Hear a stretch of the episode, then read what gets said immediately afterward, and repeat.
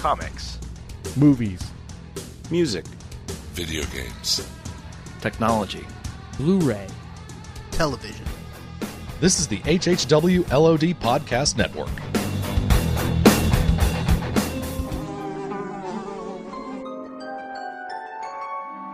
The world we know is gone.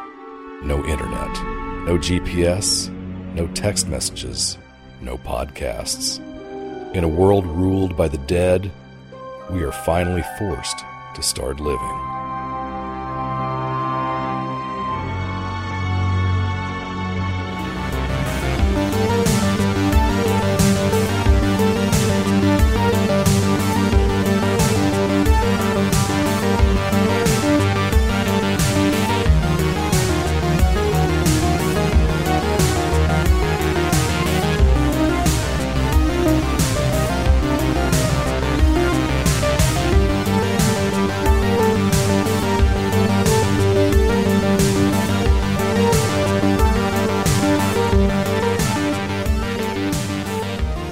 Listening to the Walking Dead TV podcast, episode 217, a special get together of your hosts right before, I guess, the second half where season 8B begins. I'm your host, Craig Demanda. Join with me this evening, Mr. Aaron Newworth.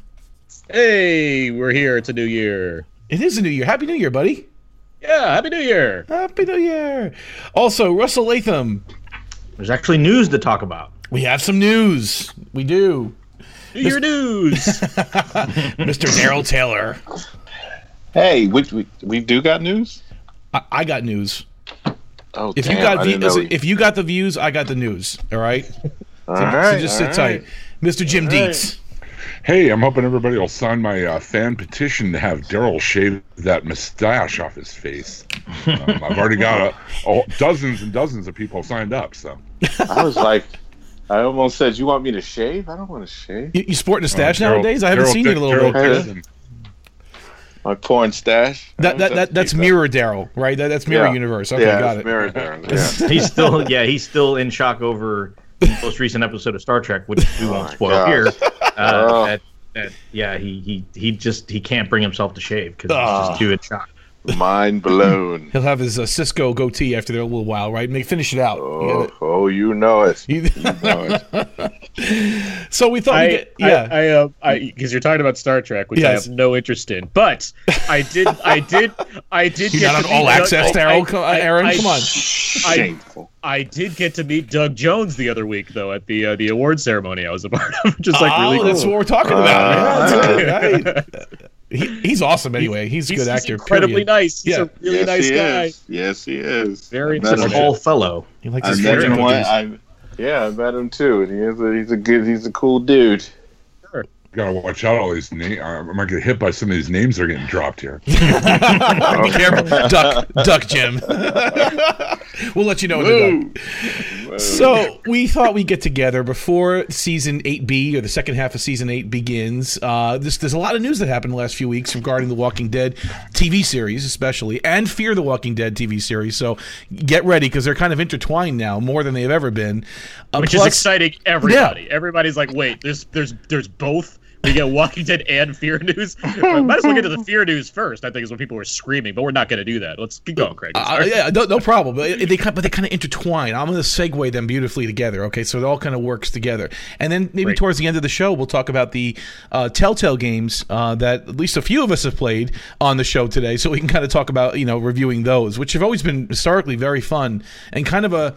They're kind of a storyline unto themselves. You know, you have the comics and you got the TV shows, and you kind of have these great Telltale games, which bring up a whole new storyline. So they're kind of fun to explore too. So I hope you guys are excited. We're, I'm, I'm happy to be back. I missed you guys. It's good to be here. Yeah. Yeah. Yeah, it's been a while. It's been a while. So the first, and uh, yeah. no, no, before we, I'm sorry, before we get started, I just want to say, HHWLOD is celebrating its 10th year anniversary this year. oh my god! Wow. Oh Yeah, wow! Septem- with September, right? Be ten years. Yeah, in September will be 10 years. Uh, we started in 2008, and I just Wow. wanted to thank all the listeners and all the fans for 10 years of fun. Damn. Before we That's get great. underway here, I, I, I know- very much I very much know that to be true because I started listening when you guys did the Watchmen show. Like that's that's how I started. That's where it's really when I was getting into like listening to podcasts to begin with. So yeah. Yeah, which is which is funny because uh, um, Doomsday Clock will be close to being done right at that time. So Is Wow. it good? Hmm, It's all it stays on track. interesting. Is that is that good? I've not been uh, following along with that It- comment. I mean, I Oh, like it. But I'm enjoying it. it's definitely a it's slow okay. burn. Yeah, I mean, you'll It's read the first two issues and don't expect a whole lot to be. Yeah. Uh, the second issue was was picked up more than the first one, but I'm digging it. I'm digging it. I- we, yeah, we've I'm come we've come so far though. We no longer do our podcast on cassette. Is that how it started? Is, is that the genesis? I mean, Oh that- yeah, I did like I had to Wow. Come on. my big double my double deck boombox to make hundreds. Of you had your Akai four track um, cassette recorder. You're all set That's to go. right, man. Totally. That's how that's how you got Brad Come a long Milo on this podcast, right? You held the boombox above your head, playing tracks from Watchmen. Right. it. Oh, that's it. pretty funny. So I just sent you guys an article, and uh, I'll just be referring to these if you want to look at it. You can. If not, just chime in. But um, we the first news that we heard is that well, Scott Gimple we knew was going to be taking over. Fear the Walking Dead because that was announced late in the last season of Fear the Walking Dead. Um, they said that the, the old showrunner Erickson was out and Gimple was taking over. So we thought at the time, okay, Gimple's going to run both, right? He's going to run The Walking Dead and Fear the Walking Dead. Pretty cool.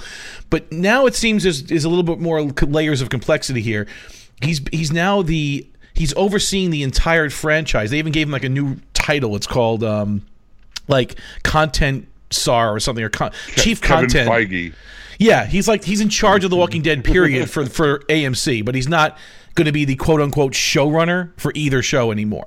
Okay, so Oh. but but he is in charge of all the Walking Dead. So maybe he'll have a like a firm hand at least in Fear until it gets off and running on the new. That- You know, that, that's that seems like like on the pa- on paper that sounds great and um, you know far be it for me to tell somebody how great their job is but it, but at the same time you're like d- does it also be seem like kind of a demotion for him like as Well- far as could being very much involved in the story process of the walking dead versus being like the guy that says yeah that sounds good I thought about it, and if you think about it, this all started when Kirkman started suing AMC. I think that Kirkman's one, had of, one of the few people suing amc right. Right. I was gonna say, they're all suing. it. There's a line. I'll, I'll talk we're, about we're that about too. to launch our lawsuit pretty soon right it's coming up. Yeah, class. Oh, act- yeah. We're getting the Yeah. class uh, certified, right?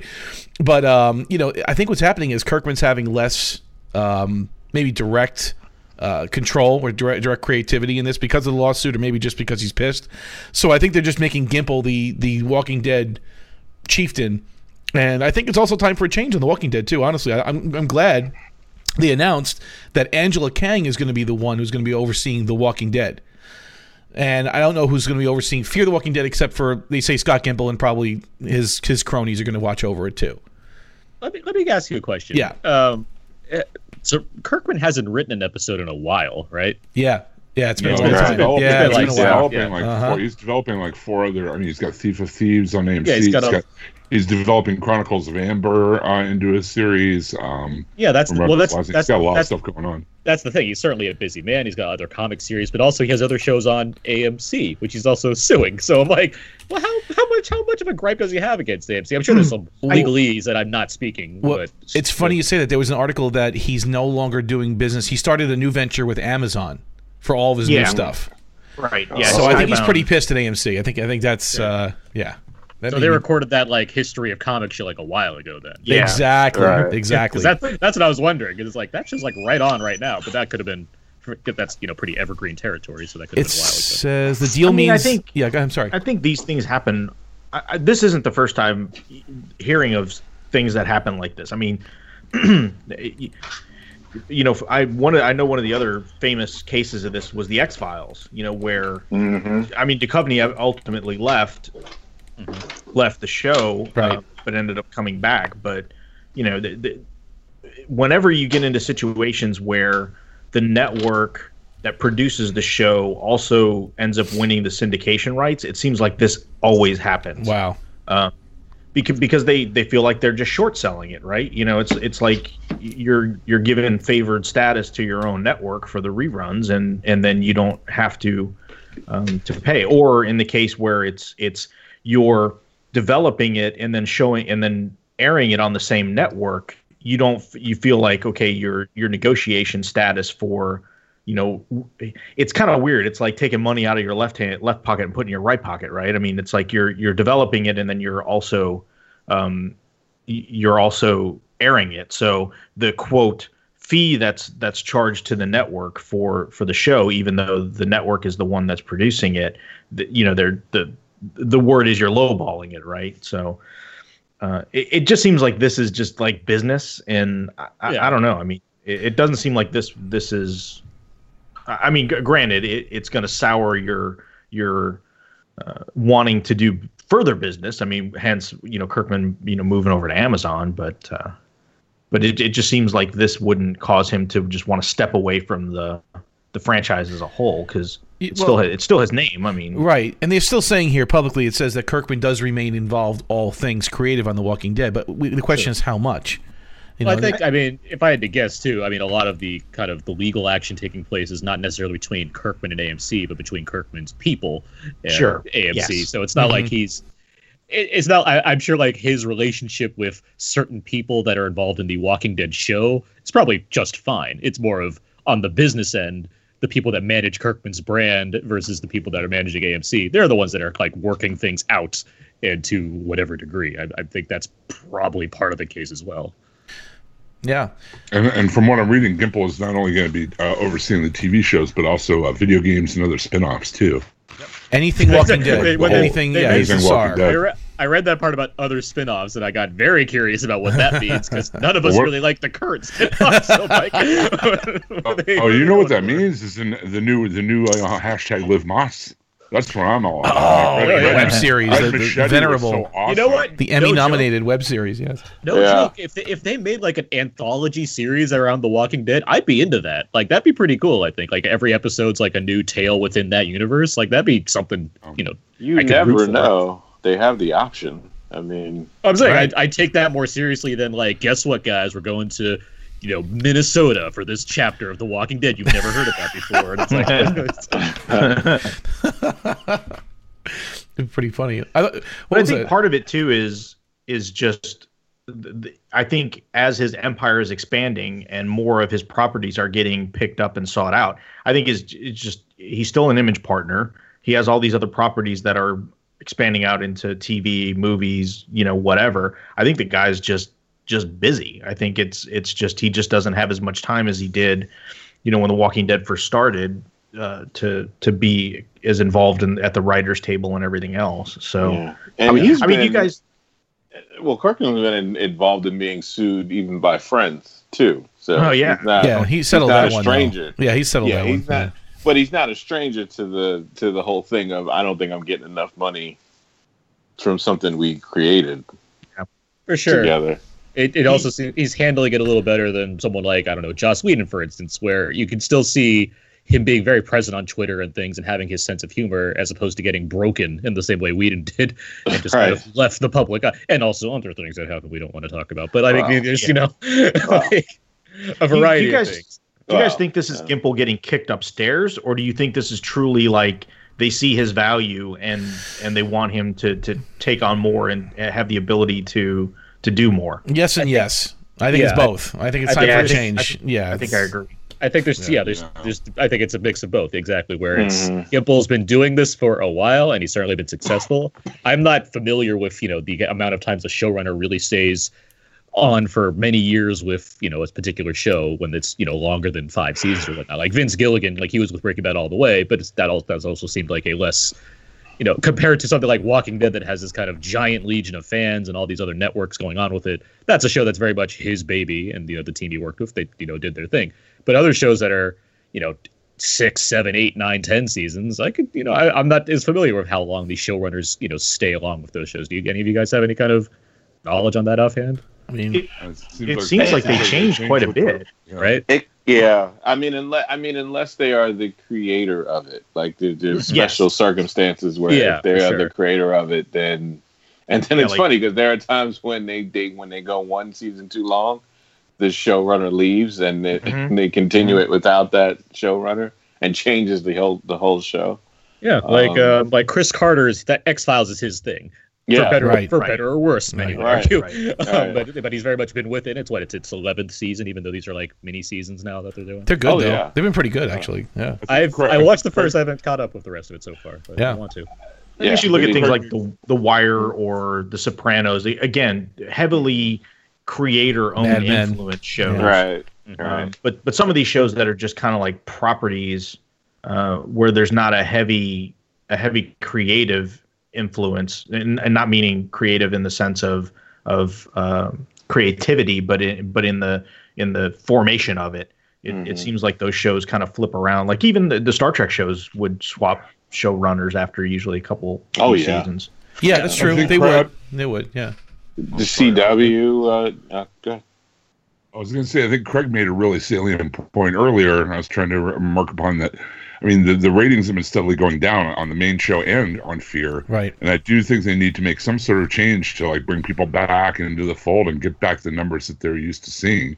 I mean, granted, it's a, a, a hugely successful show compared to any other show on cable, but to, um, you know, it's not at the level of success that they probably want it to be. Especially like you said, the last season or two have been, you know, steadily for the first time the ratings have been going down instead of up.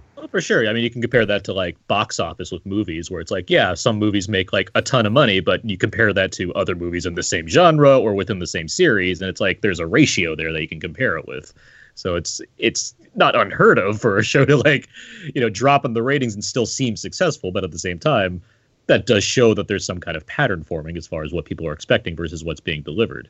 And whether or not it's completely Gimple's fault, which I don't think is necessarily true, you can you can understand. I can understandably believe that you know having some new blood in there could certainly turn things in a different direction that would be beneficial to you know the fans of the series as well as the series in general. Gee whiz, I hope so. So speaking of Angela Kang taking over, I, I know that when Gimple took over, a lot of us were happy. I, I was I had mixed feelings about it, but I mean I, overall he's had a pretty good run as showrunner. I mean we had some really good moments under his watch. But if you look at some of the episodes, I just sent you guys that link. Uh, second, uh, the, the Walking Dead episodes that she wrote, they're really good. I mean going back to season two, some of these are really good. Like the one where where you know. Um, Dale gets taken out, judge, jury, executioner. I Ain't a Judas, where you know they're chasing uh, Andrea around. He's, uh, infected still. A is a great one. That was the season four cliffhanger. You know, screwing with the wrong people. I mean, that was you know obviously that's from the comic books, but still Right, right. that was I mean co-written with Scott Gimple. But either way, that was a really great. That's that's the show had its highest ratings right after that episode. Like season five, episode one was the highest rated uh, Walking Dead ever. So I mean, th- th- this set the table for that. Where they get captured at Terminus. Um, Four Walls and a Roof, season five, episode three. That was one of my favorites. Where they took out those Terminus people finally, you know, in, in the church, and they met Gabriel. That was just great. Right. Uh, right. Five eight was Coda, where if you remember, that's where they uh, we well they ended up killing Beth, the end of the Grady Bunch saga, which which I mean. I don't know. They, they kind of. she didn't create that saga, but she, she finished it at the very least. So I'll give her credit for that. Uh, some other good I mean, I, ones. yeah. I, mean, I, I'm I'm less on judging the episodes on themselves and more of just thinking this is a person that has plenty of experience in this world. Um, so it's like regardless of which ep- I mean, because I can point out the ones that are good and the ones I don't think are as good, but that doesn't matter. What matters to me is that this is a person that's very been very much been, you know, involved since at least season two and has a good I get a good read on the series so far. And I can only you know hope that you know this leads to a, you know a, you know obviously a beneficial route for the series. And, and Gimple's hallmark has been. Remember that episode Clear? That was like his hallmark episode, right? Where they took this ensemble show and finally broke it down to two people. And he's gone back to that well. I think a little too much, to be honest with you. These where they kind of broke it out to these little smaller episodes throughout the years. Hmm. And I think her hallmark, if we look at her, you know, her writing trademark, these are kind of game changing episodes. These are where the whole season takes a turn based on these some of these episodes that she writes, and uh, you know, and, and there's a lot of action. There's a, there's a good mix. That episode, if you remember the one with, with the ladies, um, which one was it called here? Uh, let's see, the first day, sing me a song. Oh, sing me a song, where Carl has to sing for Negan. The one before that called the Cell. That's a good one too. The same boat. That's the one with, with the girls were in that little. Um, you know, they were captured. Uh, what was it? Uh, you know, Melissa Yeah, it's McBride, Mag- Maggie and Mag- Carol, Carol, yeah. yeah, they were captured. Exactly. That was a really good one. Um, so I mean, I, I don't know. I thought there was some really good stuff here. I'm, I'm looking forward to it. I'm very optimistic with this choice. Let's just put it that way. I, yeah, I would I would say it's time. I would I would definitely say it's time to make some changes, um, but on the writing side. So I, yeah, I'm looking forward to it. I, I think it's a good thing to do that. I don't know what the precedent is for this either, but we're replacing a white showrunner with a white male showrunner with a non-white female showrunner. That's a- K- Korean American, the female. Yes, Yeah. that's it. That's I you, and that's another thing that's been going on with TV as well. I, that, that's been a, I mean, black women, uh, black females. There's one uh, handling Black Lightning. I mean, Star Trek has had like a bunch of black women. I mean, a bunch of uh, different women of color, uh, Asian and and black, and you know, just mixed, uh, going on the writer's side. So you, and it's been I've I've seen like an influx of of writers and names that I haven't really, you know, that haven't worked in genre TV before. Mm-hmm. They've worked in like Desperate Housewives or or The Shield or or things like that. But I mean, in, in genre TV like this, um, yeah, you're starting to actually see a a changeover. I would think the CW would need some of that too. I wish some of them would they would get some new um, some new writers over there as well. Um, Amen. The point you're making about the point you're making about genre shows, you know, people working that you know outside of genre shows that suddenly jump in. I've always I always tend to like that in this because you Yeah, know you, when you boil these shows down, you get you know just pure drama essentially. So Yeah, I, adding I that- think it yeah. helps. I, th- Mhm. I think that that's uh, something. As a Star Trek fan, I've appreciated that with Discovery of those episodes. Like it, it's really gotten into the drama of it uh, with Star Trek and the character development a lot more. And since they've been allowed to do that, uh, since storytelling has kind of changed over the years since Star Trek started. But yeah, I, I think that's a good thing to have it where you have these characters uh, the writers have worked on shows where you have to move their stories along and you have to develop these these characters they can't stay in the same way uh, emotionally that, that they are when they started like that those kind of tv shows and it tends to allow the action and what have you to become more organic because Yeah. you're, not, you're not writing to action scenes, you're writing to the drama, and then you just happen to have to apply the you know whatever the the flavoring of the show is, which in this case is zombies. So And I think we're Yeah. seeing a bit of a shift with genre TV, right? I mean, it used to be in the past it was very one note, or you'd have you know, you'd have some exceptions uh, to the rule, uh, you know, obviously, but for the most part, it was just kind of considered a certain type of of TV. And I think I think high profile shows like The Walking Dead, like Game of Thrones, like um, Westworld, yeah, Westworld, um, Mhm, mhm. even things uh, on Netflix like. Um, Stranger Uh, Things, or, or yeah, like Stranger Things and like Black Mirror, Black Mirror. and Black Mirror, yeah. um, you know things like that are kind of changing what this what this genre can mean, and you know, you know that that that you could mix you know mix drama with sci-fi, with fantasy, with comedy, with you know all these all these things instead of it just being kind of one note. So right you know, Well, I think pulling it's in important with any. Oh, I'm sorry. Go ahead, Russ. no, I was just gonna say pulling in people with different perspectives kind of helps, in my opinion, kind of helps move move it forward and and keeps it from being just this stagnant uh, stagnant medium that that we've known for for so long. Well, plus, I mean, when you have a long running franchise, you know, like The Walking Dead has become now, I mean, we're on eighth season, or or like Daryl was saying, Star Trek or Star Wars, it really benefits from that kind of breath of fresh air writing or that new perspective. You know, I mean, we can't, as we uh, from the new Star Wars movie, you know, that, uh, you know, not rehashing things is often a way to, to really, you know, let people into your, your storytelling and, you know, not, you know, doing, telling the same stories over and over and over and doing the same things you've done before. Um, so I'm I'm looking forward to seeing you know hopefully a new direction with both uh, Fear and the, and the main show. They both So- kind of need it.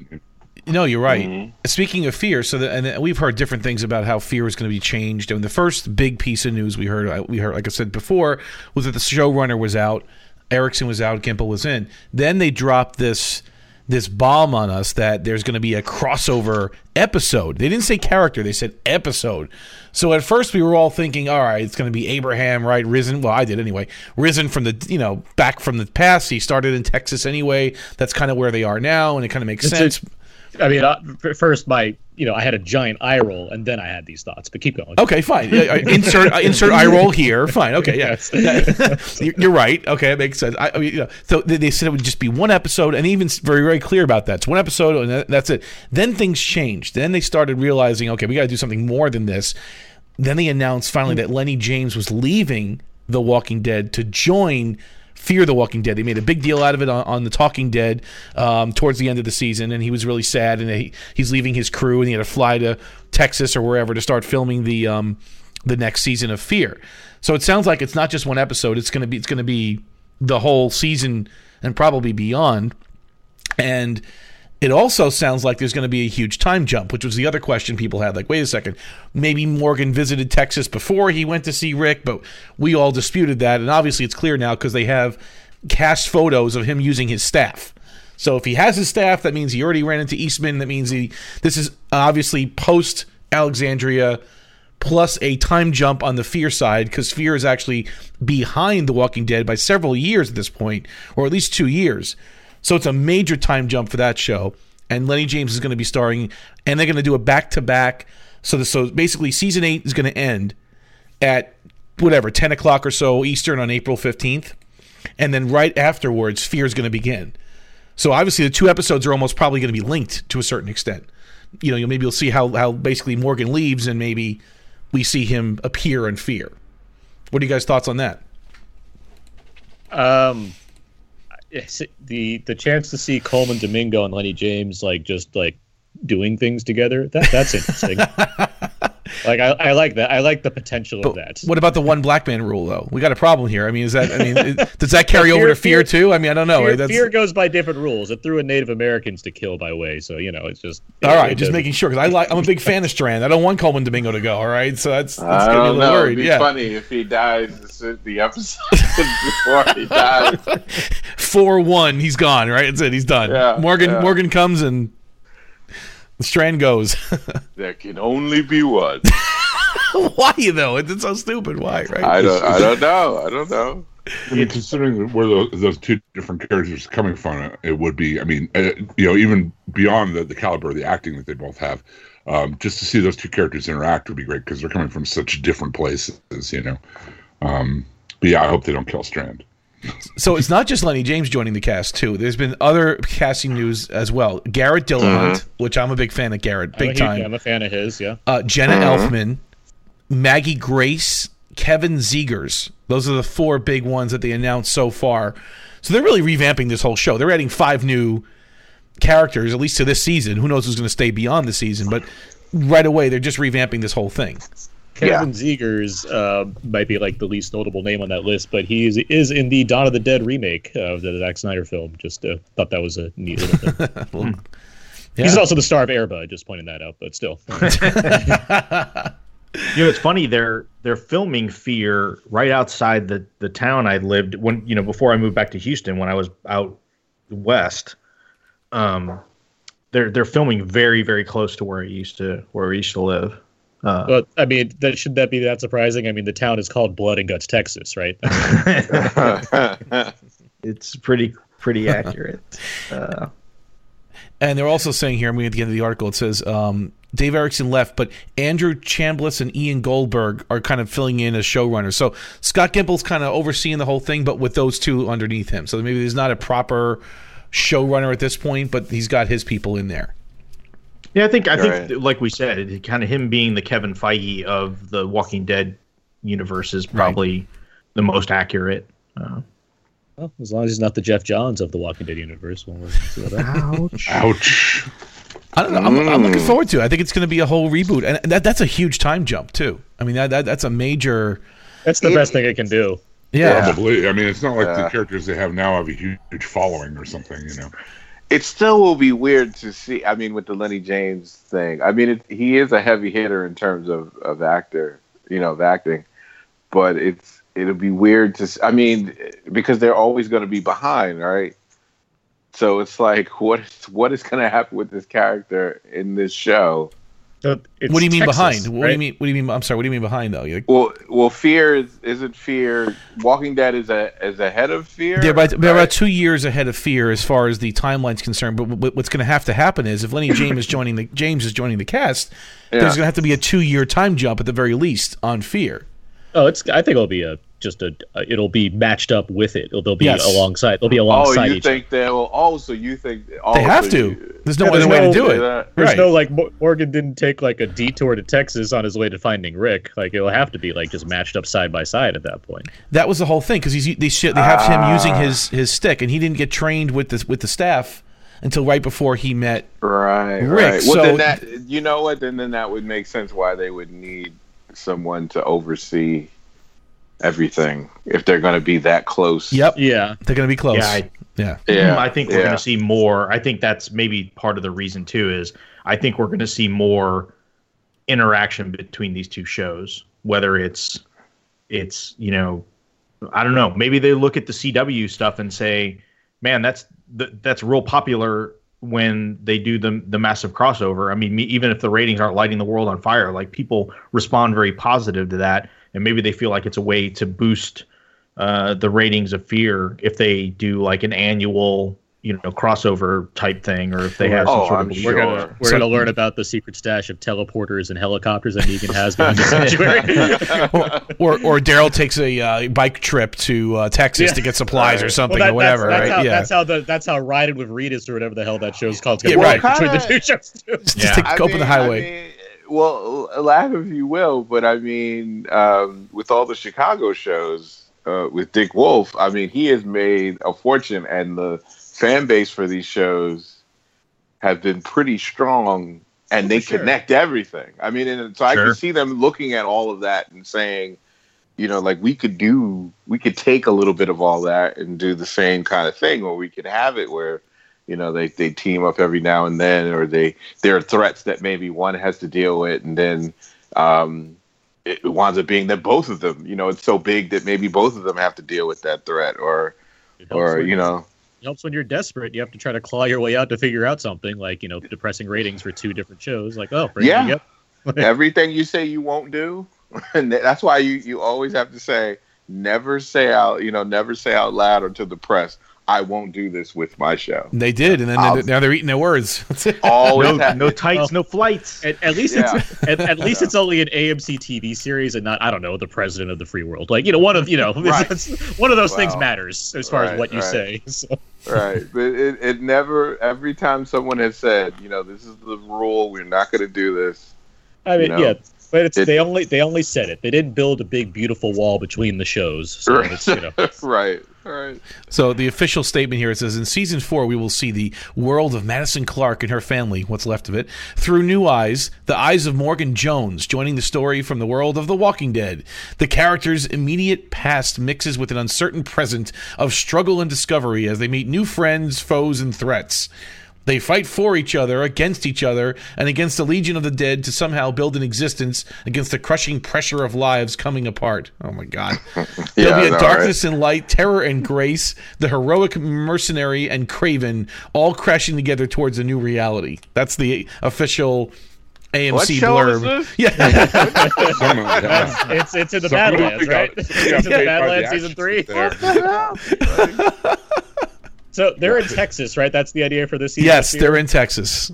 Okay, so I, I feel like I could write the ending of Morgan's storyline of The Walking Dead right now. Like he'll be he'll like they'll just like have defeated whether that means kill or what have you with Negan. Negan's group. But like but, but like Morgan's done with this. He's pissed. I can't stay here. he's, and, he- right? and he's like and, he, Can't be a and, part and of he's and he's walking he's walking away with the staff and that's it Yeah. like like like Kane and Kung Fu and, Incredible and Rick's Hulk. like and yeah or Incredible and, and Rick's like Morgan where are you going And his- Texas. his, his, fi- no his final line is manifest destiny Rick and he just walks off in the sunset heads heads west I'll send you a postcard, Rick. Rick. Oregon. Oh man. Oregon. I know, right? I hope that's the title of the show. Episode thir- 16 of season season whatever, season 8. Manifest Destiny. Manifest destiny. That's a good one. I like that. Yeah, this is good. It, I'm so curious to see how this works out. Like, Well, the that's the whole idea. That, fans. that's yeah. it. Yeah, that's why I they want he, you. I hope he carries Carl's skull with him too, as like a reminder. Carl's I dead, did- guys. I'm sorry, he's died. What? And that was the other piece of news too, right? There was a lot of drama around Carl being killed, and like there was a petition set up somehow, like you know, Stop stop it! it. It's Stop like it! I know. Stop. Come What on. is- Let's not even talk about father?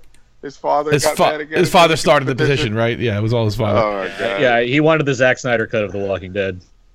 Yeah, so I mean, look, Oh. it is what it is. I mean, it's eight seasons. I mean, it's sad to see the guy go. I mean, episode- uh, Listen. with the Carl episode taken out of canon. Oh man.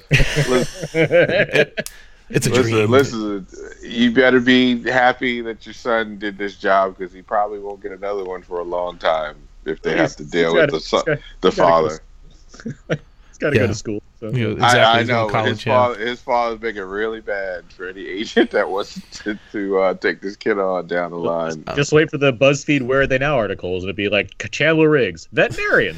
yeah, yeah, yeah, yeah, totally. Oh man. I mean, he did good though. I, I I respected what he did though. He, it's, it's hard for kid actors, you know. It really is. He, he did. No, he did well. Carl was not the issue. It's it's it's his like. Listen, shows and uh, characters die. You, you you don't you know they could have killed you off whenever they wanted to. There's no guarantee, and they don't owe you a, a, a promise to keep you alive. It's just not the way it is. right. Plus, the So- real the real estate market in Atlanta has been really well high because all these actors that keep buying houses there. So, so I mean, it's it's it's the business, man. It's just, Yeah. it's just the business. That's the way it You know, he'll Look- be on the he'll be on the signature circuit soon enough, man. Oh, oh I he already mean, he'll never He's stop. been on it.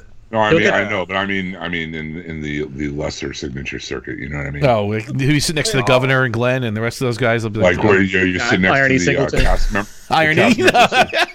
like the cast members of Three's Company that weren't There is that weren't there's Three's company. Yeah, what, yeah. what? Like Like Larry Nazi, Dallas like- yeah. signing autographs. You, you think I'm kidding? Steel City Con. That's that's who were there last time. There's Yeah. never there's had no the, they had the cons, soup Nazi. I played Mr. Furley's brother on on uh, Three's Company. Yes. but every con now at least has one person that has been on The Walking Dead, and that's what they're Yep. trying to promote to to do the I- the signing. I told you I felt so bad for the guy that played Jim, that actor. I was just chatting him up for like 20 minutes. There was nobody at his table. I just felt bad for the guy. And I was- No. you know what I mean? I was, I was, I was like mercy chatting him, bro. Like, you know, like, yeah, yeah. I saw you should you should have you should have gotten to be a co-host on this show. What are you doing, Craig? Yeah, I know. Well, it's, uh, yeah, he could have could joined us, right? I'm like, hey, man. yeah. Jim presents the Walking Dead TV podcast.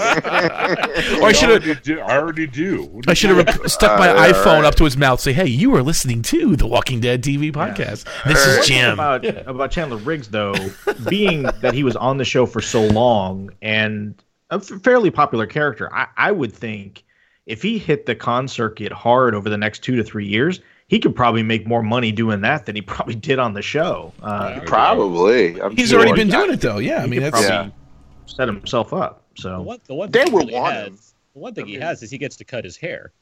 and he did Well, that- right yeah, away. they already put that on that's- Twitter. but I think he yeah, but I Like, he think wasn't he growing it out for another? It wasn't for The Walking Dead, was it? It was for another, like it was for some other movie, I thought, or some He cut other it. show. He cut it as I soon as after he got killed. I think he cut it, and he was like, "Well, I, I cut my mullet or something." He, he, he turned it into a mullet. I think what happened. It was something. Something he got he got cast for something, and that's what he was explaining. Mm-hmm. But then the news came out that he got killed on the show. So He gets to cut it and poke fun at Kit Harington for having to keep his Game of Thrones. it all works out. All right. Well, that's pretty much all the news that's fit to print. Uh, I'm, I'm I'm looking forward to the return. Actually, I think it's going to be a good second half of the season. I'm I'm I'm, I'm cautiously optimistic. I think they ended in a pretty cool place, and uh, we'll see how this Negan storyline turns out. Yeah, we'll have the death of Carl. Death So of- that'll be oh, the, that'll be the And first Nicotero's one. directing that one. And there's another article I read that said that he was in tears when he watched the final edit of that show. He's like, I was crying. It was so emotional. And Who was? They Who was? always say Uh, that. Nicotero, Nicotero Oh, said that. oh, I'm sure they all. I'm sure Norman Reedus was. I'm sure Andrew Yeah. Lincoln like had to like go shut himself inside his house for five days. Like I'm sure. I'm sure they're all well, super emotional. Lincoln doesn't watch the show. He he doesn't ever wa- he never watches the finished But product. he, so, he, yeah. he watched the death of his son. his son Carl.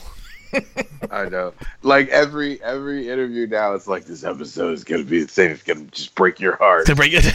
I, I, I like to think that they like they either like, Like- like, get into like a rock paper scissors match about which actor Yeah. needs to come out and say this episode broke my heart, and you're gonna Yeah, have to, yeah. Uh, Uh, it's it's like they constantly have to keep saying that. They have talking points. They have talking points. Yeah. Like, yeah, okay. Yeah. If you if you're interviewed by Entertainment Weekly or Variety, just say, "Listen, it broke your heart. It's amazing. heart. Right, one of the best episodes of the whole ensemble, the whole series. You know, you know, yeah, that's it. You know, Uh, break them out. Like you, you won't be re- You will not be Won't be the ready same. for what you're gonna see in this new in this second half of the season you will not be prepared for what happens on this show. I'd love to see follow ups to these like every week. Like it won't be the same. So you said it won't be the same, Norman Reedus. What do you mean? Well, uh, Daryl cut his nails if you didn't notice. So now every episode you're going to see that his nails are slightly shorter than they were in the previous episode. Next question. Thank you. Oh my god! You know how many times they're gonna? I I would. You should have a drinking game every time. Um, Chris Hardwick says he he cried or something. Right, I know, I know. That was getting a little On, on that interview, you know he's gonna. They're gonna amp that thing. up. Or it's okay, we're gonna get through it. Yeah, Yeah, yeah, yeah, yeah. Oh man, I had to stop watching that man. That I'm here for much. you. We're gonna get through this. This Right. is our therapy. That's it. It's Yeah, I know.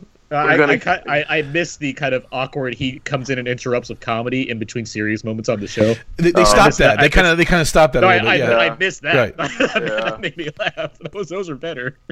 Like he's serious now in those little cut-ins. He's like, "Oh, and Yeah. you know, we're joined by a mysterious guest. Come see us soon. We'll be back in 15 minutes." Yeah, it's like he's just Yeah. he doesn't say, "Hey, it's Chris Hardwick here." And yeah, someone just died. Yeah, it's like, oh my gosh, Yeah. yeah. It's, it's gonna be so melodramatic. oh, that's it. All right. Well, if there's no more news, let's uh let's shift gears and start talking about the Telltale games. Again, I have not caught up on them, so I'll just kind of I'll just kind of sit back and listen to you guys and moderate a bit. But hey, jump at it. Who, who's played it? Who's not? Where are we up to? I mean, what's the storyline looking like? I've played all the way through season three. Um, I also know the the entirety of what they've put out so far. Uh, the, all the episodes in the first three seasons, plus 400 Days and The Walking Dead Michonne, have all been collected. Uh, it came out in December uh, for PS4 and Xbox One. Um, they're the first time they used DirectX 11 over DirectX 9.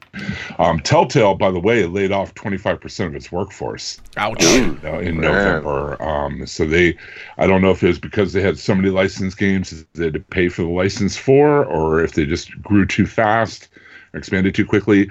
Uh, but yeah, they had to lay out like right. I think it was in no, yeah November 2017. I'm looking at right now. They they laid off 90 people, which is a you know a quarter of their workforce. So I guess um so the uh, the the actual release date of season four, the final season that they announced last year at San Diego Comic Con, is kind of up in the air right now. Well, that's interesting. And so the the uh, that whole collection of the games, Jim, that that was also remastered, correct? Is is that the case? Yeah, it was remastered. It was in uh, they upgraded the game's graphics. Like I said, they used DirectX 11 over DirectX 9. Okay. Uh, it also uses a new interface. They have a new thing called the Telltale Tool that they brought out uh, in uh, New Frontier and also in the Batman uh, Telltale series. They did. Oh, the TTT, yeah, the Telltale Tool. Yeah, The t- the the T, the T cubed, T- the, the T3. The T three. E3. but um, it, it, Right. it, it's a proprietary engine they use, and you could really tell. I mean, it really like um, For sure, yeah. it, it really sharpened things up and made uh, made for clearer storytelling. I'm a big fan of the Batman the Batman Telltale series too. I really enjoyed that. Yeah. But uh, I played all, all the way through uh, New Frontier. It's the continuing story of Clementine uh, from the other stories, and uh, and AJ, the infant that she rescues at the end of season two. Spoiler: he's a toddler in this, and um, I, it's it's more. It is. I, I think I think Aaron said this uh, too. It's probably my favorite thing to come out of this universe, including the comics. Um, Uh, The stories are, are very well written. Very, a lot of drama, and and you having to make these heartbreaking choices. You know, am I gonna am I gonna feed this child or am I gonna feed myself? You know, things like that. You know, there are all kinds of split second decisions that affect the gameplay as it goes along, and it just you know and you know even if you think you make the right or wrong decision at the end of the game, it'll show you like how many other people you know percentage wise had made the same decision or different decision than you, and it definitely changes the story as it, as it is played. Um, so, I mean, I, I really enjoy the storytelling aspects of these games. These aren't like shooters. You know, this isn't Doom or Call of Duty. This is more of a thinking and narrative game. Um, there are action sequences and quick time events and stuff, but it's definitely skewed more toward the narrative side. Yeah, and it's not like the old like Roberta Williams, you know, style adventure games where you're clicking through, you know, clicking on 57 different things and scrolling through your inventory items and you know, kind of like you're you're literally just kind of uh, so, somewhat like an active participant in the story. You know, it, it's mainly the story, and then you just make you know make dialogue choices. You make um, and you make other choices, but but yeah, I think I, I really like the the updates they did with the new frontier, just from a UI perspective. Uh, I mean, yeah, the the the revamped character models. I mean, it's always kind of had that cel shaded, animated feel, but they they kind of dialed up the rendering in season in a new frontier a bit, so things are a little more sharp. There's a lot less um, uh, clipping, you know, collision issues where you know uh, textures and stuff just kind of like you know bl- blend into one another. It's it's a lot more defined on the models, and and it feels a little less over rendered uh, in general. But but I really like the UI tweaks. Uh, you know, they made at least so I, I've played it on. So I played the Michonne. I played season one, um, on the, the PlayStation. I played season two, um, and a New Frontier on the com- on the PC, but using my Steam Link. So I actually played it on the TV through the controller. Um, and so one of the things I appreciate with the new with the new Frontier is, with the new interface is like all the buttons and stuff are much larger, so you don't feel like you're having to constantly be. Uh, you know, it, it gets to the point sometimes when a lot of these events are happening where you're so focused on looking for the button prompts and stuff that you really lose the action. Uh, and so, uh, kind of the revamped interface with this new engine makes the the button presses and the and the actions more pronounced. So you don't, you know, even out of your periphery or if you're not completely focused on it, you can still kind of get the gist of of what you need to do to kind of carry forward. And so I, I appreciate that. And it just it just has a, you know, they've added some uh, dimensionality to it. It just looks sleeker. It looks more polished um, because that old. I mean, Jim, you played a ton of them, a ton of those games. I know as well too, and I think that that old engine was starting to uh, to to rear its ugly head.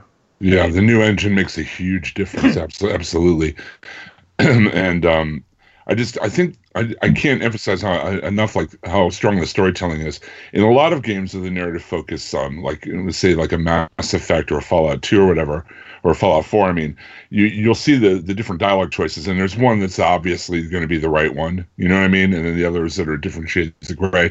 And this you never know, and usually are on, on the timer. You have to choose you know, in a, in a finite amount of time, which way you're going to go, what decision you're going to make and seeing those decisions have an impact uh, in the game as it goes along is, is just incredible. But yeah, I totally agree with you, Russ. The UI um, with the new, you know, the T3 Telltale tool uh, engine is is really uh, you know doing a lot better than what they had before. Yeah, speaking to the you know you know playability and just the graphics, I, I completely agree with what you guys said. I've I played season one, 400 days, and two, I believe, on my PS3, and I played Michonne and season three on my PS4 and you know just like any kind of game series the the evolution and graphics and what have you evolves for the better so just regardless of the story which i'm sure we'll get to um, as far as how the new frontier kind of shapes out compared to season one and two. It, it's certainly you know it's a better it's a it's a game that plays better and better as you kind of go through it. Um, and it's it's welcome. And i excuse me. Oh boy. Get some water. Um, I, I don't know if I'll ever have time to play season one or two again, but I would be curious to play it with the kind of updated engine just to see how smoothly it would run again. That said, uh, longtime fans of this show know I'm a huge fan of the season of season one and two of the Walking Dead Telltale game, and like you, Jim, you accurately said, it is my favorite version of Walking Dead at that point. But Playing those games, I think the storytelling is absolutely phenomenal. Um, it seems like they had writers that just knew exactly how to capture the tone of the comic series um, and really make it into something really worthwhile, especially in such a unique format by having this, you know, adventure point and click type game and using that for, you know, for the better. I mean, season one that was like game of the year for a lot of people. Like that was, that was oh, a yeah. huge hit when that came out. I think it actually won the video game awards, uh, you know, game of the year that year as a surprise yeah. over some really big yeah. games. Yeah. Um, something else uh, that's very uh, cool for me in the final season that's supposed to be coming out sometime uh, this year. Uh, they brought back Gary Whitta, who uh, left uh-huh. Telltale uh-huh. to write to write movies, including a, a, little movie you may have heard of called Rogue One. Yeah. Um, from that you know little indie Star Wars franchise Never heard of you it. may have heard of. Yeah, see, um, but he's coming back to write the final season story. Well, that uh, excites me right there. so he, he, wants to he wants to complete the Clementine story that he started. Uh, so that that's cool. That's very exciting to me. Um, and Melissa Hutchinson does a great job as Clementine. She's a great voice actor. She's won BAFTA awards and and uh, all kinds of uh, accolades for her uh, portrayal of Clementine in these games. And she's just she's just phenomenal. Oh yeah, it's the work there done by the voice actors in general, but yeah, um, the Clementine character and also the Lee character in the first season, who I, I dressed up as for Halloween one year. I really enjoyed. That. That's right. that, yeah, that's that storyline. I was a big fan of it. In season two, which is you know exclusively focused on Clementine, and as she's growing older, I mean, she starts. What did she start as? Like seven or eight years old, and then you know Yeah. growing up Yeah. with the series, and it's just it's became very compelling to watch. And like you mentioned, also the choices you make in this game, especially you know as they especially from like season one to season two, like the degree of you know complications that they throw at you of like choosing you know it's not making it easy. There's there's lots of gray area and that's always been impressive about this series and the telltale series is in general. Like they don't te- at least the ones i've played and i played a good number of them they don't there doesn't tend to be an obvious option um no matter of like what kind of person you are in reality and i think that's very fascinating as far as how they're tapping into that kind of thing even if it has a kind of scripted way of occurring, you're still being challenged mentally to process options in your mind that speak to what you consider to be a moral level-headed choice, and that's that's fascinating. I find that to be really fascinating. Plus, I mean, sometimes there are crossovers like Hershel and uh, uh, Glenn were both in se- briefly in season one. Uh, as we mentioned, there was a Michonne, a miniseries game, kind of that Right. kind of filled in the gap where Michonne was when she left Rick and her group for a while. So it's it's definitely in that in that um universe, but it's not really beholden to it. I mean, uh, like for the first few seasons of Walking Dead, it had that, that anything can happen kind of thing. Like anybody's fair game, anybody could die this episode. You know, anybody, you know, there were surprises and stuff, and that still delivers in the game. I mean, there are there are moments that just, I mean, literally, it has dropped the controller, my jaw hit the floor. You know, in a few few places. But uh, yeah, really good stuff. I can't I can't recommend it enough. Really. And one of the things you know, um, Aaron, you mentioned the story and in the writing and everything, and part of it is you could kind of play the game to your liking, right? Like if if you want your character to be an a hole, you, you can have them respond like they're an a hole, and then you know the, the other characters sometimes will respond you know based on the way that you talk to them. Sometimes it's you know it doesn't matter what you what you pick they're just going to respond the way they're going to respond. Um, and then just narratively if if you feel like hey i this character in my opinion should die as opposed to that character instead of the you know the writer of either the comic or the tv show making that choice for you you make that choice. Uh, so it, it's it's it's very it, it's interesting to play a game so closely tied to source material that we're familiar with in, in in both TV and comic, and then have have so much agency as far as is how you determine how the story is being told. Sure.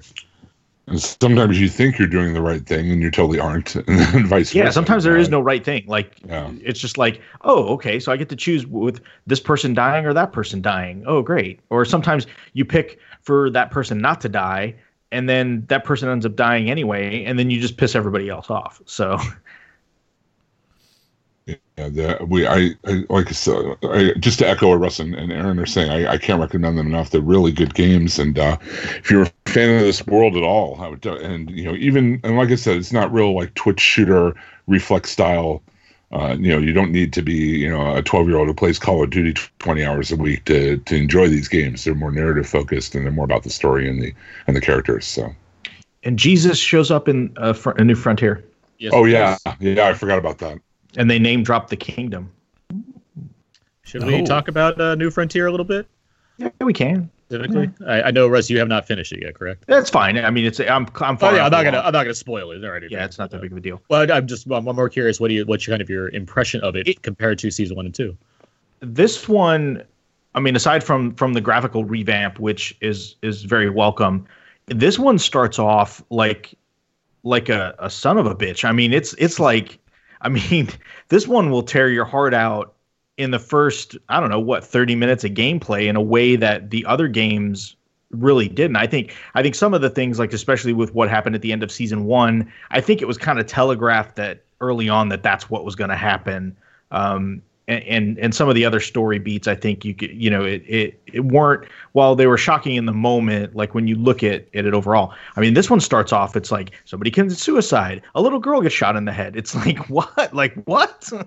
Um it it just it the, this one the story grabs you from the from the jump um in such a visceral way uh it's it's re- it's really interesting Yeah. and i found a lot more plot twists and turns I think in this one that I maybe should have saw coming but didn't see coming uh, that have made it a very interesting story. Um, and and and again, so in the in the in season one, you played as Lee, and Clementine was kind of your sidekick. In season two, you played as Clementine, and is in season three you play, you play as a character named Javi, and Clementine is is kind of along for the ride. So it's it's interesting how Clementine is kind of the glue that holds all three of these seasons together, but you don't you know you haven't always played as her. So it's it's been interesting again to shift away from making. I find myself when Clementine is on screen eh, or on eh, in the game and and speaking, I'm waiting to make her dialogue choices,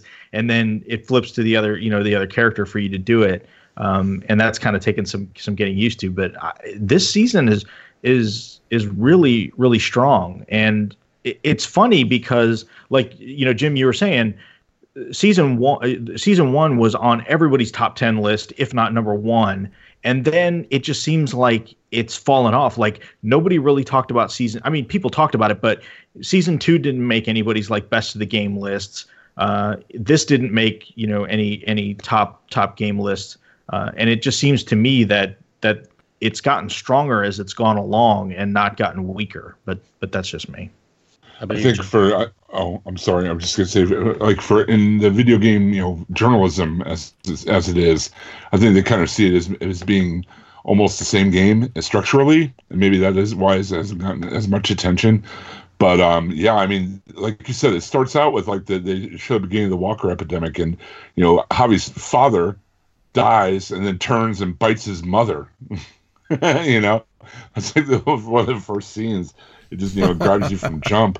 Um, but yeah, I, am That's the only thing I could figure as far as the, why the attention is falling off. Um, because a lot, and plus Telltale. I mean, they've been putting out a lot of games. I mean, they put out the Batman game, the Minecraft uh, um, story mode game, the Guardians of the Galaxy Telltale game that came out last year as well. Borderlands. Uh, Borderlands uh, Telltale game. They also had the, the, Fables Telltale game. I mean, they put out so many games that you know might might have gotten lost in the shuffle. I don't know, but um, I'm I'm a big fan of what they do, and I, I mean, with the the layoffs are, are, troubling and stuff, but I just hope they're able to keep doing it. You know?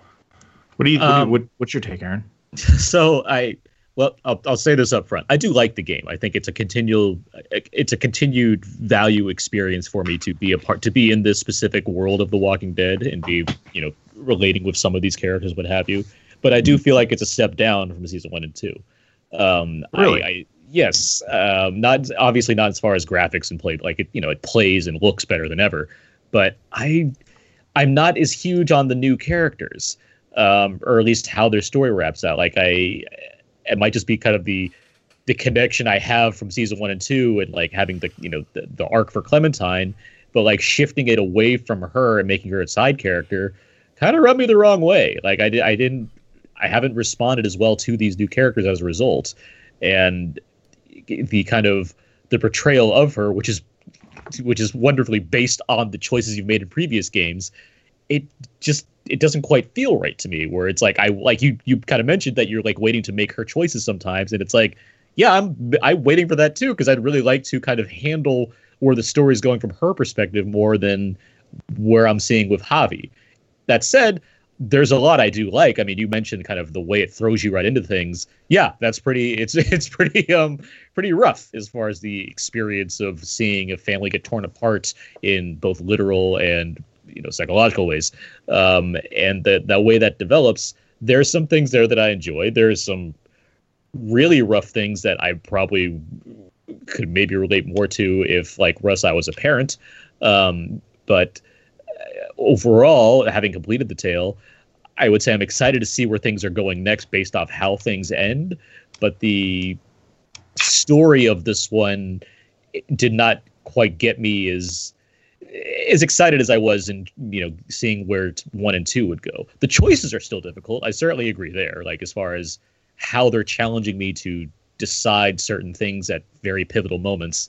That's something I always appreciate and why generally I keep coming back to these games it just didn't quite grip me as much as the previous seasons did. I'm I'm very much uh, looking forward to um, the fact the final season is going to be Clement focused and kind of you know tying up her story. I, I, agree with you. I like the character of Clementine more than a Javi, and I'm more interested in her. But that didn't dissuade me from finishing the game. I really I really did enjoy it too. Yeah, for sure. I, I like I played it right away, like when they came out, or like I I think I did. No, yeah, like a, given the amount of time I have to play games these days, yes, I I finished it pretty close to when they actually came out because I'm excited to play this for sure. Okay. Well, good talk about the game, guys. Definitely check it out. And you said they're um they're for sale as a bundle, Jim, on the Xbox network. Is that what you said? What about PlayStation? The too? um the the uh they had a physical uh yeah they re like I said their master came out at the end of last year. Uh it's called the Walking Dead Collection and it includes Okay. everything they put out so far.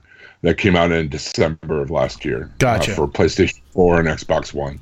I don't know if it's available on Steam or not. So I'm looking right now. So whatever format you play it on, definitely check it out. It's good, good ex- uh, secondary or tertiary storyline to The Walking Dead, and they are a lot of fun, as you can hear. Great. All right, guys. Anything else uh, you want to talk about Walking Dead before we get back together in February? Oh, all I know is that we're gonna get through this. We will. Th- thank you, thank you, Mr. Hardwick. I appreciate that. Yeah. We're gonna, get, we're, gonna, we're gonna do it. So when Carl dies, we'll- get through this. Are we gonna? We'll get we'll get through this. We will gonna- get through this. You gonna have the box of Kleenex nearby when you watch it on February 25th? Is it? Ah, yeah, I'll be crying like a baby. Uh, okay, that, that's what that's what Nicotero said. and he was he was crying Yeah, like a baby. You, He said, you think it'll take a whole hour for him to die, or do you just you just think he'll die halfway through? "I don't What do you know." That's a good question. That's a good question. Uh, I don't know. They'll, they'll, it, it won't be quick. I mean, it'll definitely be with. It'll, it'll I don't know. So to, to be clear, Morg, he, Morgan's a part of the cast of Fear the Walking Dead after this season now. Like, Yes, that's, that's he I think- has right. left The Walking Dead. He is now a part of Fear the Walking Dead. That is done. The deal I- is I- done. I am so curious what that payday was like. Where it's like, you want me to do what? Mm. Like- I- if I wish I could replay that uh, interview he had on The Talking Dead because he looked like he really didn't want to be there. Like he, he had that look on his face, like he's like, "Well, I'm I'm here now." It's like he, I don't think he wanted to change, but I guess Gimple said, "Hey, either you go or I think the thing about it is, is that you you pretty. I think people are going to put some expectations on it, like you are going to fix the show. I think there are going to be some unfair expectations of that. Like now it'll be fixed. plus you're going from a show for eight million viewers on average Yeah. to one, so it's like he's losing." That's what I mean. Like know. you're, I, I'm sure they paid him. I'm sure they paid him. I mean, it's either this or they kill him off. You know. Well, that's at probably what Gimple said. It's like you can either go or you know we're eventually going to kill your character off. So Uh, ta- take your pick. You know, uh, all right, uh, I guess I'll go. You know, why not? you But know? uh, I yeah, I, you can see people are going to be like, you know, is he gonna is he is that character going to be able to kind of put that put the life back into the show or not? It is just it's so weird though how Yeah. um, how people around me, friends of mine and, and coworkers, how they view the Walking Dead in general. Like it's like Fear of the Walking Dead, they're like, oh, that's garbage. Like these are people that just never watched any of it. Like they just, you know, they watch Walking Dead, but they never watched any Fear of the Walking Dead. And there's just the thought of, it's just a garbage show. I don't like it. Um, like, why do we need another one? Why do we need another uh, a spinoff of a Walking Dead? That's just they've been their perception. That's what they've been saying to me. Uh, yeah, but they haven't watched the show, and, and so I I wonder if these changes are going to be able to reboot. change change how the perceptions of people, right or wrong, about what this show is. I mean, the ratings were huge on episode one. I mean, people watched episode one of Fear. They, I mean, I think it was like Yeah. I don't know, Well, that's- ten million that's or curi- eight that's million or. s- curiosity. Like, that's, Well, they had they had their chance. Obviously, they turned off. They didn't. It didn't. It didn't captivate anybody. It didn't. It didn't. Yeah, it wasn't something where they it, people told other people that they should watch it either. Yeah. So it it yeah it I yeah I don't know man it's just it is I'm just curious to see if they can really do this like I really am I'm real as someone who's been through the journey of watching every single episode of Fear the Walking Dead um I wonder what the show will be like when it comes back like what how you know like how will they change the show I think it'll be unrecognizable. I think they're going to amp up everything. It's just going to be on adrenaline. They're going to be two year time jump. They're going to be everyone's going to be like Mm. warriors at this point. Madison's going to be a killing machine. You watch, all of them are going to be just machines at this point. They're, just, They're going to be like- doing kung fu. Oh, absolutely, absolutely. They picked up new skills in the two years you didn't even see them. Oh, Okay, wow. Don, I- I Donnie mean, I- Yen from Into the Badlands is going to show up and teach That's you all right. kinds of- if that happened, though, if that happened, I wonder what the ratings would be then. I You guess know? the I mean the thing I wonder then is like if how much they're revamping Fear the Walking Dead and how much that leads to a show that's just The Walking Dead set somewhere else. Like yeah, I- that's the other thing too. I mean, the, yeah, the thing we the thing we wanted to champion or at least hope for with Fear the Walking Dead was that it would have a different perspective and a different handling as far as Right. the tone of that's the done. series. That's done. Not that, yeah. Well, Yeah. that's what we've been. We've had weird compl- We've had weird complaints about it though, where it's like Yeah. the shows, the show's drive to be different often wasn't beneficial, but at the No. same time, Mhm. the shows, the ways the shows this you know similar hasn't always been you know the best either. I mean, But Right. the better Right. episodes, if we dissect this, the better episodes were ones where they where they stopped fighting who they were, where they actually had some, you know, some interesting Walking Deadness to it. Like you know, they had some, you know, some crazy kills and some big things. I mean, it was just when you have complete episodes go by with no zombies. You have mm-hmm. complete episodes go by where the zombies aren't even a threat. It's like th- they're, trying to stay away from that, but it's like you can't fight who you are. You are the Walking Dead. People tune in to see that kind of crazy stuff. You know, How, what crazy zombie kill are they going to have here? What's going to be the next threat? What's going to be, you know, and you can't fight that. And they tried too hard, and every time they fought it, they lost. That Well, it made it worse and worse. it so makes me wonder if yeah if it is going to be completely stripped out and just be just another version of walking dead or if they just have some completely other idea they have to kind of make it a show that feels like something that's set in a world full of zombies but also a show that's distinctly fear the walking dead and not just a clone Well, Uh, look at NCIS. They have like 15 different clones, right? They all work, right? It's like yeah, my, my, my tv doesn't get cbs so I, Oh, I I'm don't sorry. know. If you have all access, you know, we, we I have to pay Well- for it now to watch this this little show called Star Well- Trek. well- they snookered well, me in. as an yeah, well, even as an old man who watches some of these CBS shows, they did do. There is one thing they did do, like for NCSI and and, and NCSI LA, for example.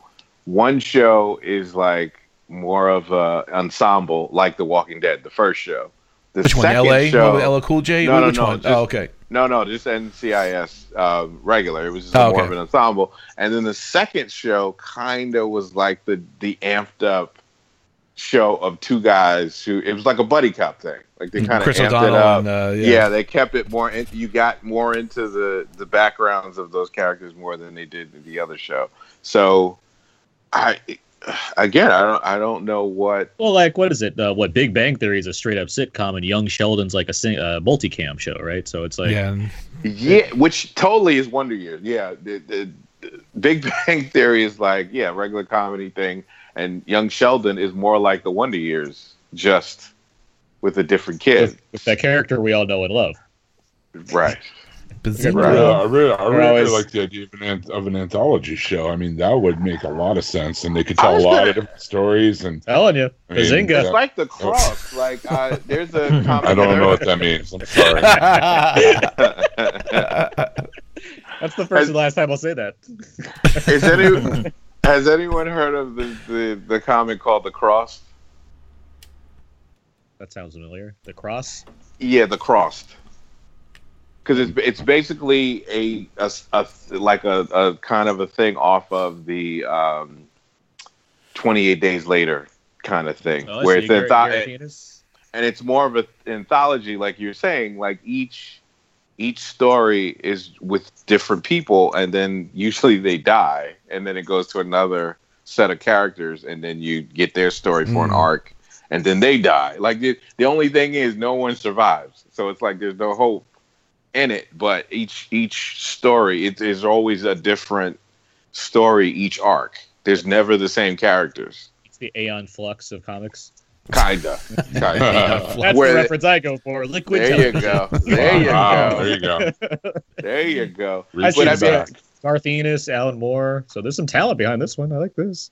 So it's the same kind of deal. So I, I mean, you could do that. I mean, that that could be a cool uh, little thing to do. Is is to have like different um, stories. You know, different you know families or whatever. You could be families one time. It could be gang members another time. It could be whatever. You know, like I mean, we- can- we make fun, but like I like the passage and red machete. I know, those four, aren't bad. Stuff, like, That's- and imagine showing that like a full length episode. Right, and that's just not bad. Seconds. That's not bad. Or imagine something like the Animatrix, where hey, maybe this episode is animated, maybe the next one is like a western, and then this one is Oh, that's you know cool. straight up horror. I mean, I think there's a Wow. lot of you could do some cool stuff with it. You now, could whether attract people a lot of people. I mean, I think you could attract uh, a, a lot of different uh, directors and stuff, and to come in and and do it.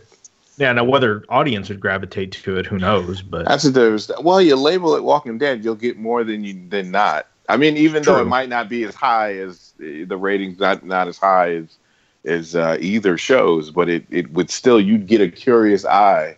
If you start off strong, you get a curious eye for those shows. Well, I'm, I'm telling you right now, Tales from the Walking Dead. Yeah, show coming to exactly. I'm- I'm cool with that. Yeah.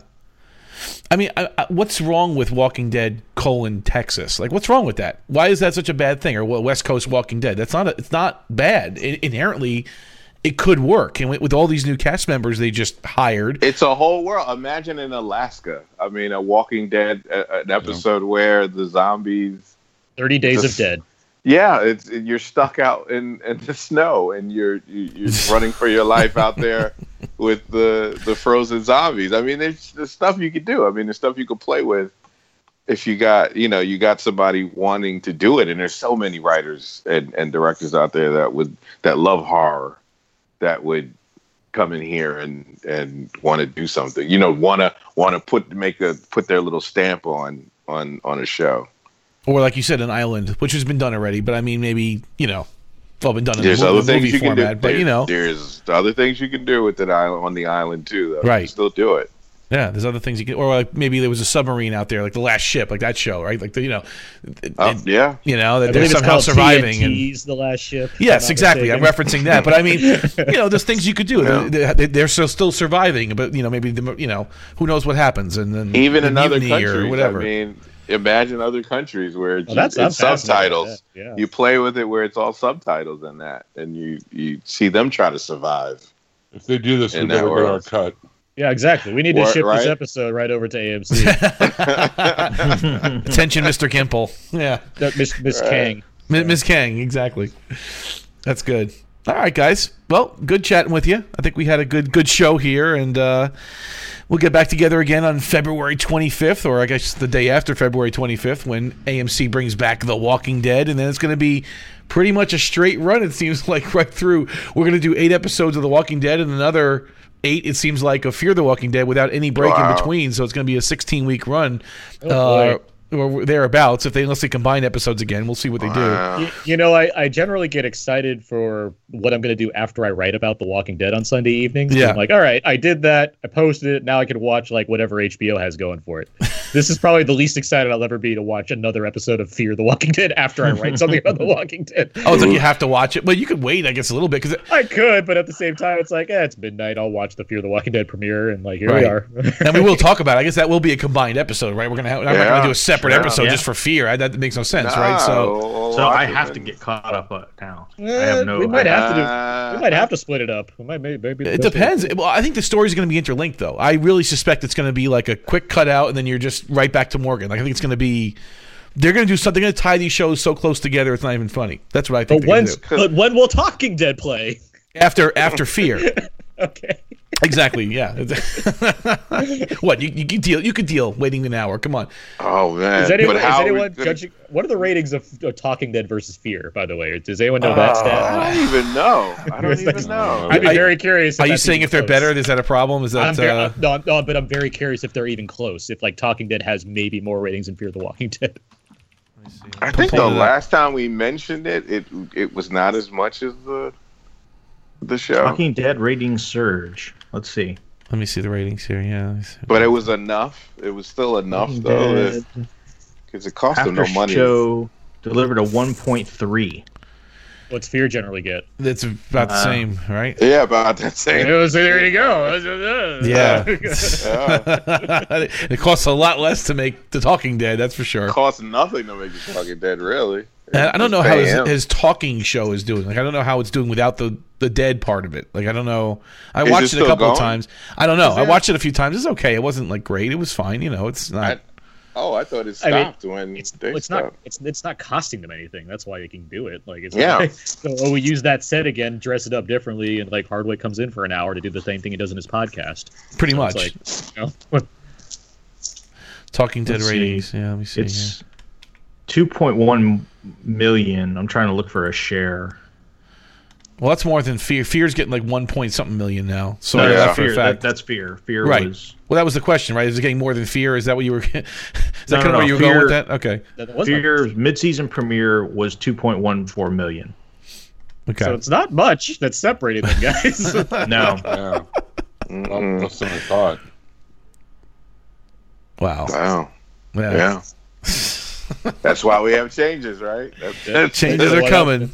Bring it in. why- No, here, here it is right here. We're making it, making it, make turn into another spin-off. Add a little bit more budget, and suddenly Chris Hardwick's part of the Walking Dead universe. He hosts a talk show in the midst of the apocalypse. We can make There this you work, go. guys. Write this one There out. you- Well, it used to be a half go. hour show, then then they stretched it to an hour. Um, I guess back around season three or season four, they did that. Because that's mhm. more ad money. That's All right, easy. exactly. That's, Yeah, that's all it you, is, 'cause- You tease yeah. out that you know scene from the next week's episode, and you can sell more Taco Bell tacos. I mean, you know, There. Nothing wrong with live that. Moss up at true. AMC, guys. Nothing Live in wrong with that. Not that we're saying anything wrong with that. No, Live in. Moss. Get your yeah, dollar Talking stacker. Dead, Talking Dead has a lot of commercials. Yeah, that is true. And I they have the trivia stuff before the commercial, Yeah. after the commercial. It's like you have Yeah, to, I- yeah. I watched it live one a couple of times, and I was like, "God dang! It just came back on. It's going to commercial already." and then, and then even in between the commercial breaks are sponsored by Yeah. stuff that Yeah. Uh, so, so- it's it's it probably it probably it's nothing to do. It's probably nothing to make, and it and it makes a profit because it's full of merchandising. Sure. And they, my girlfriend and I were upset. They canceled the mayor on ABC, but that means Yvette Nicole Brown's going to be back on Talking Dead a lot. super Yeah, fan. she will- she super will fan have of Ed time. Nicole Brown. Yes, Show I, some I to like her now. too. I like her too. Uh, she's good. I don't mind her. She's all right. Nah, she I mean, on the show. I mean, on, on the I mean, she yeah. watches it. I mean, she is an avid watcher of this, Right. Of this show. She takes notes and stuff. Remember they had Marilyn Manson on that one time? He was all over the place. Like he was. Yeah, why? Why? That Why? was so That's one of weird. those things where you're like, why? Why? and he was just talking like space junk, like all Yeah. nothing made sense. Yeah. He was talking about stuff from a different planet. It's like, what are you? because that's what you're going to get when you have him on a show. You're so not going to get a discussion about this this thing. It's Well, that's just what not you what when he you does. have him when you have him on, and you had what is it? They had like the brother of the Osbournes, the, the Jack. They had Jack Os- Yeah. Jack Osbourne, Mhm. Marilyn Manson, and it's like Hardwick can handle that, but it's like that's a like you got to prep that more. You can't just say, Yeah, "What wh- if we did this and do it?" You got to actually, you know, like Yeah. we should prepare for something like this. They were it ends not up being not his prepared for interview with Marilyn. Harrison Ford. Harrison Yeah. Ford. Yeah. Did you ever Yeah. listen to, to the Nerdist podcast when he had Harrison Ford on? Oh No. my gosh! Yeah. It was a train wreck. What was he doing? Just not answering the questions properly, or yeah, what? He was Harrison like, Ford was just being Harrison Ford. And Yes. Hardwick oh, I was know, just like, yeah. I don't know what to do with this because I can't tell if he's jacking with me or if he's serious. That's pretty funny. Meanwhile, Tom Hanks keeps coming back. Can't get enough Tom Hanks on the Nerdist. Oh my gosh! I guess. Like on Talking Dead, they bring back uh, who is it? Yvette and JB Smoove is pretty good when they bring him on. He's good. You know, he's James a, who's great anywhere. yeah, he's uh, exactly right. Yeah, He's mean- You're gonna give me some Leon. I'm gonna like some Leon. Leon. Like, come on. Yeah, yeah. JB Smoove is like, you gonna love me no matter what I do. So I when he talks about the I- I- characters, like he's so yeah, he is Leon basically Yeah. talking about the Walking Yeah. Dead. You're right. That's There it. you He's- go. Oh my god. well, he Don't get me started entertains with you. JB Smoove entertains you more than the host. He's good. He's actually very funny. He's, He's that like, good. I saw He's- like two minutes on Conan the other night. It's like, oh my god! Every every time he's on, I just get like giddy because like because I only like like I like him more than any show he's on. Like he could be on the show and I like him more because he he knows he knows how to kill it. No, no matter what he's on. Yeah, he's selling funny. that brand. he's funny. He's a good comedian. He's Uh, that kind of guy. So let him do Walking Talking Dead. I I As I was saying, whenever he's on, it's he's been on a couple of times. I have a big smile on my face. I'll watch that one. No, when I no, see no. him. I'd, I'd, I'd watch Talking Smooth with JB. Talking on Smooth? AMC nights. He's, he's the Get. Chris out. He's one of the best things about that new Jack Black movie on Netflix. Yep, Polka- yeah, he's the in Polka Polka, the Polka King. Yeah, for like a minute. I was like, oh, He's really good in it. It's like a, you know, for the little bit he's in it, he's really great. I watch it, man. I listen, you put him on, get get Chris out, put him in. I'm, I'm all there. Chris is not that bad, but yeah. Uh, I hope JB Smoove's in the last season of Game of Thrones. It'll make it way I mean, faster. Oh, what a, oh, what a. What you gonna do with these dragons right here? Tyrell. You know, you know. Every time I try to pee, you know, every time I pee, it, no, I can't do that joke on this show. Forgot. All right, good stuff. In conclusion, The Walking Dead: A New Frontier is a solid game. You should check it out on PlayStation and Xbox. Yes. There you go. All right. All right, guys, let's wrap it up. So, uh, thanks for joining us tonight. Where can our listeners listen to us when we're not talking The Walking Dead, which has been the last uh, several weeks and a few more weeks to go from now? So, starting with you. Uh, let's see, Aaron. Uh, well, you can find me talking about movies on a weekly basis over at Out Now with Aaron and Abe. My friend and co-host Abe and I talk about the newest movie releases. We just had our top ten show not too long ago. We had a really good Star Wars episode before that. We have upcoming episodes that should be a lot of fun. Um, yeah, and follow me on Twitter at Aaron's PS4. Russell. Uh, same. Just tune in HHWLOD. Uh, it's all connected. This show, and then all the stuff Mr. Taylor uh, will we'll we'll announce as well. Mr. Taylor. Uh, yeah, you can follow me on the Voice One Two Three on Twitter, uh, and of course you can uh, tune into the Taylor Network feed. Um, it's on iTunes, it's on Google, it's on uh, Stitcher Radio, and that has all the podcasts from like Judge, like Arrest said, uh, Gotham by Geeks, and and now we have a, a Doctor Who podcast on there, the TARDIS podcast. We have uh, Star Wars conversations. We have wow. Go Trek Yourself. We have um, there's just so many. Nothing's on, which covers TV, I mean, and movies, um, and an interview podcast, uh, Double Page Spread, which is, uh, you know, covers everything from comic creators to TV people to all that kind of stuff. So we have so many uh, podcasts on the network. Jim as well. We have a, a special RPG. I don't even know how you could describe it. You have to listen to it to to Role kind of get pod? the vibe. It's it's it's it's part. So it's a radio, it's a radio play extracted from a, an RPG set in the 70s Yeah. of action movies and, and TV. Yeah, there you go. So it's See? a lot of fun. I, I just worked on that, editing that today. Um, I was uh, I was lucky enough to guest on Aaron's show recently. We did a commentary track for the classic movie Deep Rising, starring Treat Williams and Famke Janssen. Jesus. Um, as well, it, it- we had a lot of fun doing the commentary. Though it was, it was a lot of a great time. As Daryl said, I'm on Nothing's On weekly with him and Donnie Salvo, covering all movies and TV. DC TV podcast is back in full swing now. The DC TV shows are back on the air. We had a we had a lot to say about Black Lightning. We're also covering, of course, The Flash, Supergirl, Arrow, and Gotham. And you can follow me on Twitter at Yoda Jones. And when I'm not talking to dead with you guys, I host the Auto Chat Show, autochatshow.com, facebook.com slash auto chat show. Me and my co host Teddy review new cars, discuss cars and pop culture, and then we go off on other tangents as well. Have a good time going so doing so. A lot of new car reviews, actually. We've had about eight new cars we've been testing back to back to back. So we have a lot of shows to deliver. Most recently, the Toyota Highlander, uh, the Hyundai Santa Fe, and the Mitsubishi Outlander. So doing a lot of SUVs for the wintertime and getting, taking them through the snow and letting you know which is the best uh, best uh, SUV or crossover, I should say, CUV uh, to have. So check that out. A lot of new episodes coming up. Uh, also, we're getting some Volvos lined up for March, so that should be a lot of fun. We haven't reviewed any of those lately, so should be good. Um, and again, if you're not into cars, it's still a fun listen. We do go off on a lot of other tangents, and it's uh, it's a fun listen. So check us out, Auto Chat Show. All right, folks, who wants to close us out? I got some. Go for it. Uh, when there's no more room in hell and the dead walk the, the earth, remember, manifest destiny. That's the final line. Thank you. Thank you. Westward ho. Oh.